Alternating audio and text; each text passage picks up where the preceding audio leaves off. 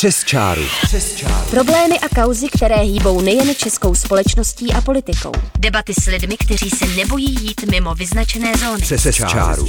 Přes, Přes čáru na, na rádiu Wave. Šest českých významných fotografů se nedávno v otevřeném dopise kriticky vymezilo vůči současné podobě soutěže Czech Press Photo. Je soutěž odrazem české fotožurnalistiky a je tento obor v krizi nebo dokonce v úpadku, jak tvrdí někteří? Jaké jsou pracovní podmínky českých fotografů a fotografek a co vůbec můžeme považovat za dobrou novinářskou fotografii? Na to se pokusíme odpovědět v dnešním díle magazínu Přes čáru, u kterého vás vítá Alžběta Metková. Přes čáru. Přes čáru. Přes čáru na rádiu Wave. Hosty dnešní přesčáry jsou Milan Jaroš, fotoreportér časopisu Respekt a jeden ze signatářů onoho dopisu. Dobrý den. Dobrý den a Petr Mlch, šéf-redaktor fotobanky ČTK a člen dozorčí rady Czech Press Foto. Dobrý den. Dobrý den. Já se odpíchnu od toho dopisu. Mě by zajímalo, jestli si myslíte, že ten současný stav Czech Press Fota je skutečně odrazem české fotožurnalistiky obecně, nebo je to jenom důsledkem podle vás, pane Jaroši, nějakého nekompetentního vedení? Jo, začnu asi tou, tou soutěží, která nějak odráží nějaký stav fotografie nebo fotožurnalismu u nás a nás vlastně k tomu vyprovokovalo to, že tu soutěž z našeho pohledu vyhrál loni prostě člověk, eh, který asi neměl vyhrát, který prostě sfalšoval popisek u fotky, který tvrdil, že byla vyfocená někde, byla vyfocená někde jinde, než, než on tvrdil a vlastně tu, tu soutěž vyhrál popisek a ne ta fotka tak to je nějakým způsobem odraz toho, jak se teďko zachází trošku s fotkou, že je doba prostě, kdy je jako důležitý nějaký kontext a nějaká jako realita a, a vlastně držení nějakých standardů té práce, nějaký profesionality. Tak to nám přišlo důležité, tak jsme k tomu vlastně sepsali dopis. Pane Mlchu, myslíte si, že to, co řekl pan Jaroš, je pravda, že ta česká fotožurnalistika, nebo možná světová, ale bavme se tedy teď hlavně o tom lokálním kontextu, prochází teda nějakou krizí a symptomem je tedy ten stav současný Czech Press Fota? No, já bych úplně to nenazval asi krizí, nebo neříkal bych tomu krize. Já jsem teda v ČTK od roku 99 a s těma fotkama se od té doby odehrálo spousta jako různých věcí. Prostě se změnilo to prostředí zásadně, v kterém vlastně dneska fotografové se pohybují. Ten systém té práce je taky jiný. Všechno se to zrychlilo, přišla vlastně digitální technika, přišly mobilní telefony, přišlo vlastně takové jako období, kdy kdokoliv vlastně má v ruce nějakou takovouhle věc, tak eh, vlastně tu fotku udělá. A pokud jde o to check press foto, teda když se bavíme konkrétně, tak eh, já jsem byl teda spolupachatelem tohoto jako rozhodnutí, protože jsem byl v porotě. Nicméně, eh, jako za mě osobně, teda pokud můžu mluvit, protože samozřejmě nemůžu mluvit za ostatní po roce, tak eh, ten popisek vlastně já jsem viděl až v momentě, kdy se to začalo řešit, jako bych řekl, potom veřejně. No. Protože máme takový, takový úzus už od dob, co jsem vlastně v Čece začal působit, tak eh, jsme tam měli takovýho člověka, kterýho já považuji do dneška za velmi fundovanýho. A ten vlastně od začátku tvrdil, že fotka má mluvit sama za sebe, aniž bychom měli číst popisek. Eh, já jsem tu fotku nezvolil a všem to kvórum, který tam vlastně bylo, bylo lichý, tak prostě tam probíhá hlasování v té porotě jako a dopadlo to tak, jak to dopadlo. Můžeme se tady bavit ještě dalších jako několik hodin o tom, jestli ten popisek vlastně jako posunul význam té fotky nebo ne. Za mě ta fotka byla prostě příliš obyčejná, příliš banální a e, já jsem jí hlas nedal a nedal bych ho ani dnes. Nicméně si nemyslím, že by Czech Press Photo Eh, nějakým zásadním způsobem jak si šlo špatnou cestou nebo se ubíralo někam, kam nemá. Prostě vychází to z toho, kdo je v té porotě, co tam je za příspěvky a myslím, že snahou všech, co jsme tam byli a co tam budou i letos, eh, vybrat skutečně to nejlepší. A za mě osobně opět musím říct, že jsem byl trochu překvapený loni tím, že v určitý chvíli jsem propadl takový depresi, že tam vlastně jako není moc co, jako, ale ve finále myslím, že ten výběr, co se dostalo vlastně potom do těch nominací a dál, tak eh, byl docela slušný. Mm-hmm.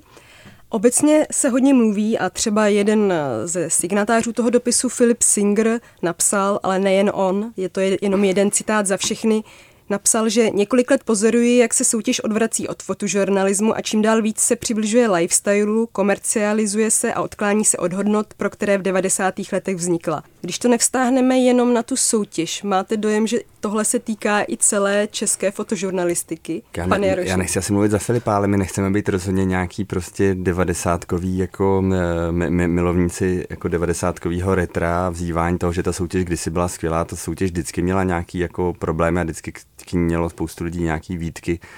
Jak říkám, nás jenom prostě k tomu vyprovokolo to, že nám přišlo, že najednou ten popisek je zásadní, protože ta fotografie byla odprezentovaná, že vlastně symbolizuje problém nějaký tohoto světa a ona symbolizuje úplně jiný problém tohoto světa. Tím problémem jsou fake news a, a je vytváření nějaký jiný reality a to se vytváří pomocí toho, že vy vezmete fotku, která je vyfocená v nějakém kontextu a vytvoříte k tomu úplně nový kontext. Tak tohle to je věc jako pro mě důležitá a ta, ta soutěž samozřejmě neměla až do letoška, kdy paní Sourelová zareagovala na ten náš podzimní dopis a změnila ty pravidla, co jsme jí navrhli my, aby převzala pravidla z WordPressu, ta ona je částečně převzala.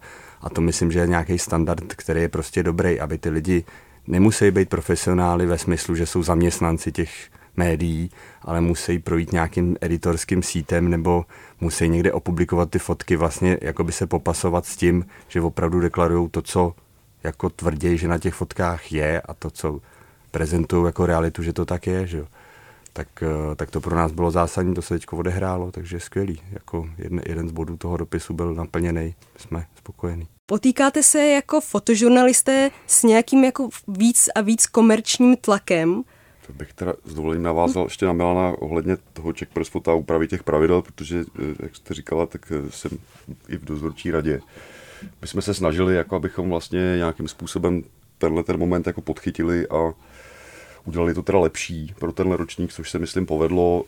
Eh, je to jako velmi komplikovaný, protože vlastně, když si vezmete jenom ty kategorie, které tam jsou, tak ten lifestyle třeba teď letos tam už vůbec není, protože i při tom naplňování ty kategorie se ukázalo, že to vlastně je natolik eh, široká jaksi kategorie a je to velmi těžko definovatelný. Na druhou stranu chápu zase Veroniku Sobralovou, která vlastně tam chtěla mít jako možnost odprezentovat i práci lidí, kteří vlastně mají v popisu práce, že s tou fotkou manipulují. Typicky to jsou různé ty obálky a takovéhle věci, kdy vlastně vidíte, že ty fotky jsou vlastně aranžované a je to prostě procesing, který není normální nebo není běžný. Takže jako já za sebe musím říct, že to není úplně jednoduchá jako věc to nějakým způsobem udělat tak, aby vlastně teda všichni byli spokojení, aby se e, velká nažral jako zůstala celá. Nicméně snažili jsme se a pokud jde o tu komerční stránku, no tak e, asi si nemusíme tady nalhávat, že e, jak říkal Milan, 90. letech samozřejmě to vypadalo úplně jinak, protože ta práce vlastně byla v jiném rytmu. Bylo to tak, že my jsme vydávali v 90. letech 40 fotek denně, dneska jich vydáváme 400. Ty fotografové, kteří vlastně tenkrát fotografovali, tak měli to značný míry dost výsadní postavení, protože měli velmi drahou techniku, kterou nemohl mít každý fotilo se na filmy, který vlastně bylo potřeba nějakým způsobem tom zpracovávat. Ten proces, než ta fotka se dostala vlastně jako do těch médií, trval mnohonásobně díl, protože se ty filmy museli vyvolat, naskenovat. Prostě současně to asi Milan potvrdí, že vlastně přístup těch eh, institucí nebo těch lidí, vlastně, který vám tu práci umožňují, tiskové konference prostě a další, takže se změnil zásadně. Teď vás vždycky naspou někam do rohu, prostě vás zašlapou někam do země, jako vlastně až ten poslední, co tam jako má co dělat. Takže tohle všecko vlastně přispělo k tomu, jako v jaký to je teď jako fázi, že to je teď vlastně mnohem těžší. Konkurenci máte, tam chodí lidi, kteří vlastně mají v ruce kompakty nebo GoPro prostě další jako zařízení, který vlastně jako vůbec jako nemířejí k tomu, že by chtěli pořídit jako nějakou seriózní fotku nebo nějakou publikovatelnou fotku, ale je to vlastně z určitý míry určený pro web nebo pro Facebook a pro takovéhle platformy, kde vlastně, co si budeme říkat na té fotce, až tak moc nezáleží, protože přesně tam se prostě plácne fotka, jako k tomu se něco napíše a pak se tam odehrává diskuze nebo nějaké další věci. Jako nevím, jestli se to dá nazvat vyloženě jako, že to komercionalizuje, ale to prostředí se zásadně změnilo, prostě změnil se kontext, kterým jako se teď pracuje, všechno se zrychlilo, u nás eh, teda v ČTK, protože my pracujeme jako agentura, tak vlastně pro nás to je ještě těžší, protože my bychom měli být teoreticky před všemi dalšími, takže tam je zásadní jako posun jako v té práci, jako od toho, že vlastně máte ještě méně času, je tam ještě větší tlak, ještě horší podmínky, a ještě víc lidí, kteří se vlastně toho účastní, takže za mě se to určitě nějakým způsobem posunulo jako a není to, není to lehký. Potýkáte se tedy ve své praxi s těmito tlaky také, pane Jaroši, s nějakou komercionalizací, ať už to nazveme takhle nebo nějakými jinými slovy? Jo, já ve svý teda vlastní praxi jako fotografa nebo fotoreportéra v Respektu se s tím asi moc nepotýkám. Vlastně mám jakoby do značné míry svobodu e, toho, jak ty věci budou vypadat a jak, jak já můžu fotit ale tohle to, myslím, od toho Filipa Singera bylo míněn spíš opravdu na to, že v té soutěži vlastně vznikla nějaká kategorie uh, lifestyle, která se ubírala úplně jiným směrem, než,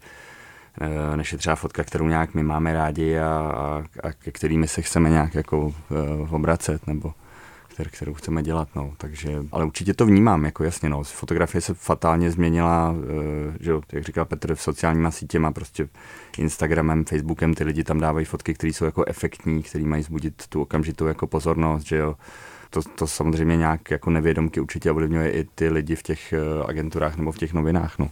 Protože se s tím musí popasovat, že jo, ten Instagram, každý den z něj vypadne prostě miliony fotek, který ty lidi se na ně dívají a ovlivňují jejich nějakou jako vizuální kulturu nebo vnímání té fotky a, a podle toho se podle mě nějak jako podvědomě chovají ve své práci, takže, mm. takže určitě to ovlivňuje. No. Vy jste to tady už nakousl. V tom dopise se mimo jiné jako profesionálové tak trochu vymezujete vůči amatérům a amatérské mm. fotografii. Kdo vlastně dnes je profesionálním fotožurnalistou a kdo amatérem? Právě díky té demokratizaci fotografie je podle mě velmi těžké dnes určit tedy, kdo je profesionálem a kdo ne. Je to tedy člověk, který je zaměstnancem nějakého média, je to člověk, který se fotkou živí, je to člověk, který má na to nějaké vzdělání nebo je členem syndikátu. Kdo je podle vás profesionál? Jako vnímám tyhle dvě škatulky trošku nešťastné v dnešní době, protože vlastně e, spoustu z nás z těch signatářů nejsme žádní zaměstnanci, jsme prostě jako freelanceri, kteří pracují na smlouvy s nějakýma médiama nebo s agenturama a ta, ta, ta škatulka neexistuje už dneska podle mě jako profesionál je ten, jenž je zaměstnán v nějakém médiu, který třeba, já nevím, má nějaký etický kodex a ten člověk se podle něho řídí. Ty, ty lidi prostě dneska fotí spoustu lidí a snaží se někde jakoby ty fotografie uplatnit a buď to je posílají do agentur, které, která ten kodex má a má editory, takže oni, když tam pošlou fotku, tak oni opravdu musí ověřit, jestli jako to tak je, jak to na té fotce vypadá a tak dále. A to, o to nám vlastně šlo, nám šlo spíš o profesionálnost ve smyslu jako přístupu k té fotce. Amatér eh, je přesně případ toho loňského vítěze, kdy to je člověk, který jel na fotosafari prostě na Borneo, vyfotil fot, z jeho pohledu zajímavou fotografii prostě s orangutánem. Kamarádi mu řekli, hele, to je dobrá přihlaší do soutěže, on tak učinil a vůbec vlastně ho nenapadlo, pak z těch jeho reakcí na ty otázky, které okolo toho zešly, ho vůbec nenapadlo vlastně, že Eh, jako ta práce má nějaký standardy, včetně toho, že když k tomu napíšete popisek, tak to opravdu musíte vědět, že to tak ta realita jako je. A o tohle to nám šlo, vlastně o rozdílem mezi profesionálním chováním ve smyslu, že deklarujete nějakou míru prostě pravdy v tom, v tom, v vaší práci a amatérismus je prostě, jste nadšený z toho, že to děláte, děláte to možná skvěle, ale e, jako let, kdy to nemusí být úplně realita, no.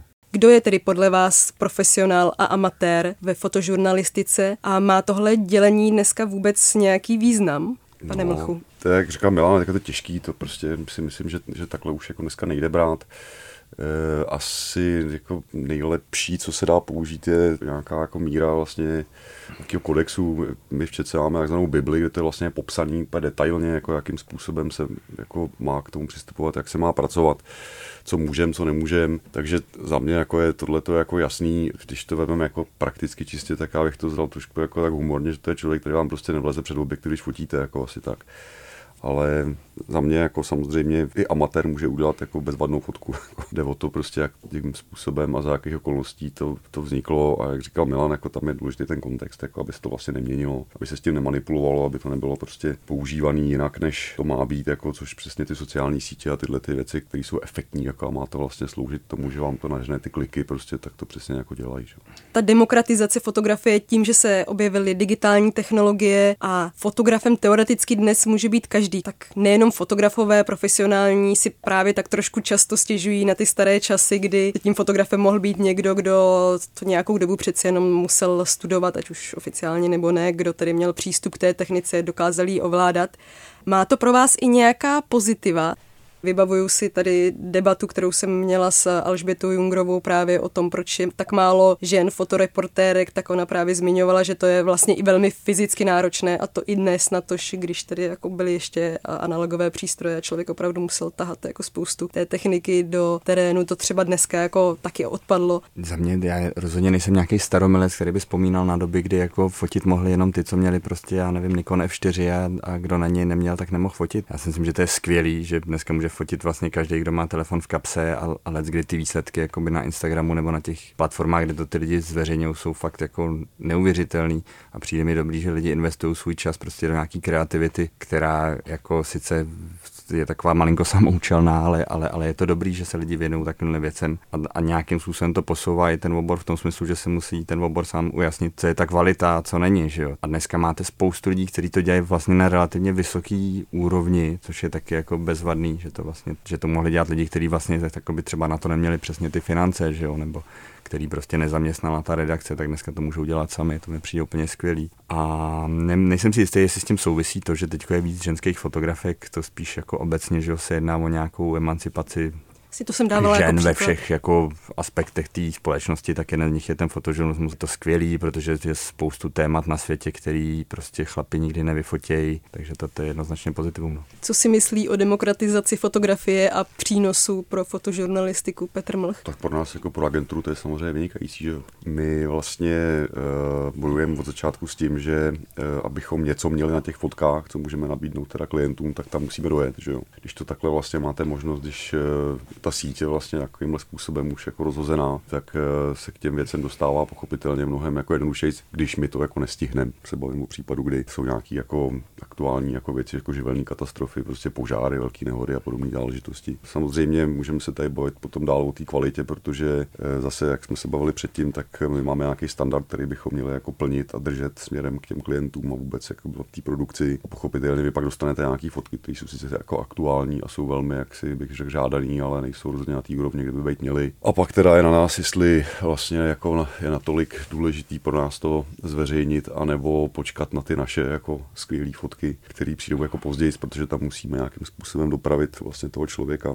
Tak ještě k tomu možná řekl takovou jednu věc si vemte, že v roce 2008 přišla krize, že jo, začalo se šetřit úplně všude a tam jakoby ty tři roky, které vlastně následovaly potom, tam nastal, nastaly propady, prostě nastaly jako šílené věci, že najednou se objevily věci z Microstocků v těch médiích jako a další. A zase se to vracelo zpátky několik let, než vlastně se přišlo na to, že to takhle nemůže fungovat, protože ten koncový uživatel, jako ten čtenář, který si má koupit ten časopis nebo přečíst ten web, tak přece jenom se mu nedá předhodit úplně jako cokoliv. Když vám na jedné straně vlastně někdo řekne, že to, co jako produkujete a vyrábíte a, a děláte s největším jaksi entuziasmem a s radostí jako držet nějakou kvalitu, že vlastně jako vám není schopný zaplatit nebo nechce zaplatit, tak jako logicky musíte hledat nějaký cesty, jakým způsobem teda neslevit příliš té kvality, jako, ale zároveň teda přežít. Jako, není to, bych řekl, jako jenom o tom, že teda děláte dobře svoji práce. Nebo prostě to má ten komerční rozměr, tak teď jsme se k tomu vlastně dohrabali, že jo. A že ten je potřeba také respektovat, protože v momentě, kdy máme zaplatit za to, že tam jako pracujete, tak asi nebudete dělat to, co děláte, že jo.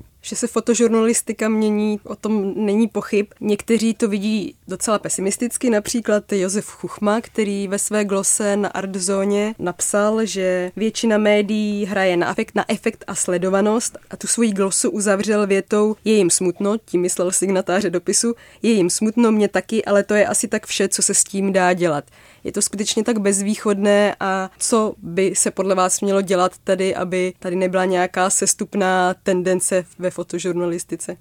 Určitě to bez, bezvýchodný není a myslím si, že je hrozně těžký paušalizovat nějaký stav toho fotožurnalismu na základě tady české jako zkušenosti, že, že ve světě prostě se to třeba odehrává jinak, což je zkušenost třeba Standy Krupaře, který hodně fotí pro německý média, pro belgický, Filipa Singra, který teď jako pracuje v Německu vlastně pro velkou agenturu, že akorát tady vlastně se bohužel nepodařilo v některé ty standardy třeba autorských práv a e, jako honorování vlastně té činnosti na nastavit takovým způsobem, aby to třeba vydrželo i v nějakých dobách krize, že jo? Protože ty lidi samozřejmě v těch redakcích nebo ty mediální domy první, kde začnou šetřit nebo začaly během té krize, byly třeba i tyhle ty oddělení a zároveň povolání prostě obrazový redaktor, fotoeditor, bych řekl, není úplně v Čechách to samé, co je prostě za hranicema. Je to tady vlastně braný víc jako nějaký jenom provozní člověk, který stahuje fotky z agentur nebo překlápí vlastně věci, které mu někdo zadá, ale zapať pámu teda v mém časopise se to takhle nedělá, tam je prostě Kateřina Malá, která je skvělá fotoeditorka, která se tomu věnuje, opravdu čte ty texty a k tomu po nějaký jako debatě vznikají ty fotky. Rozhodně nejsem jakoby pesimista, myslím si, že část těch českých médií prostě se, se nikdy vlastně nedostala na nějakou jakoby úroveň té vizuální kultury, ale, ale, ale starání se vlastně o ty obrázky takovým způsobem, aby to jako ustála potom v těch horších dobách. No. Co si o tom myslí Petr Mlch? S tím nezbývá než souhlasit, protože skutečně jakoby ten trend je takový, že postupem doby se vlastně ty fotoeditoři, kteří jsou důležitým spojovacím článkem mezi vlastně tím fotografem a tím uplatněním těch fotek, eh, stávají jaksi provozním člověkem péče o ten vizuální obsah, jako bych řekl, doznala velmi uh, radikálních změn, jako bohužel k horšímu. Ale za mě jsem jenom chtěl říct, že jako myslím si, že je dobře, že ta debata se takhle jako, jako otevřela teď. Jo, je to vlastně po dlouhé době, kdy se o tom můžeme bavit, jako můžeme teď vlastně jako přicházet s tím, jako proč to tak je a jak to tak je, můžeme se na to dívat z různých stran. Mm. Tečka. Uzavírá dnešní přes čáru šéf-redaktor fotobanky ČTK Petr Mlch. Díky za rozhovor, díky, že jste přišel. Taky díky. A děkuji také Milanu Jarošovi, fotoreportérovi z Respektu. Děkuju. A magazín Přes čáru můžete slyšet každé pondělí v pět hodin. Najdete nás na webu wave.cz, ve Spotify, na podcastech a v iTunes. Od mikrofonu se loučí Alžběta Metková. Přes čáru. Přes čáru. Problémy a kauzy, které hýbou nejen českou společností a politikou. Debaty s lidmi, kteří se nebojí jít mimo vyznačené zóny. Přes, Přes čáru. Poslouchejte magazín Přes čáru. Každé pondělí po 17. hodině na rádiu Wave.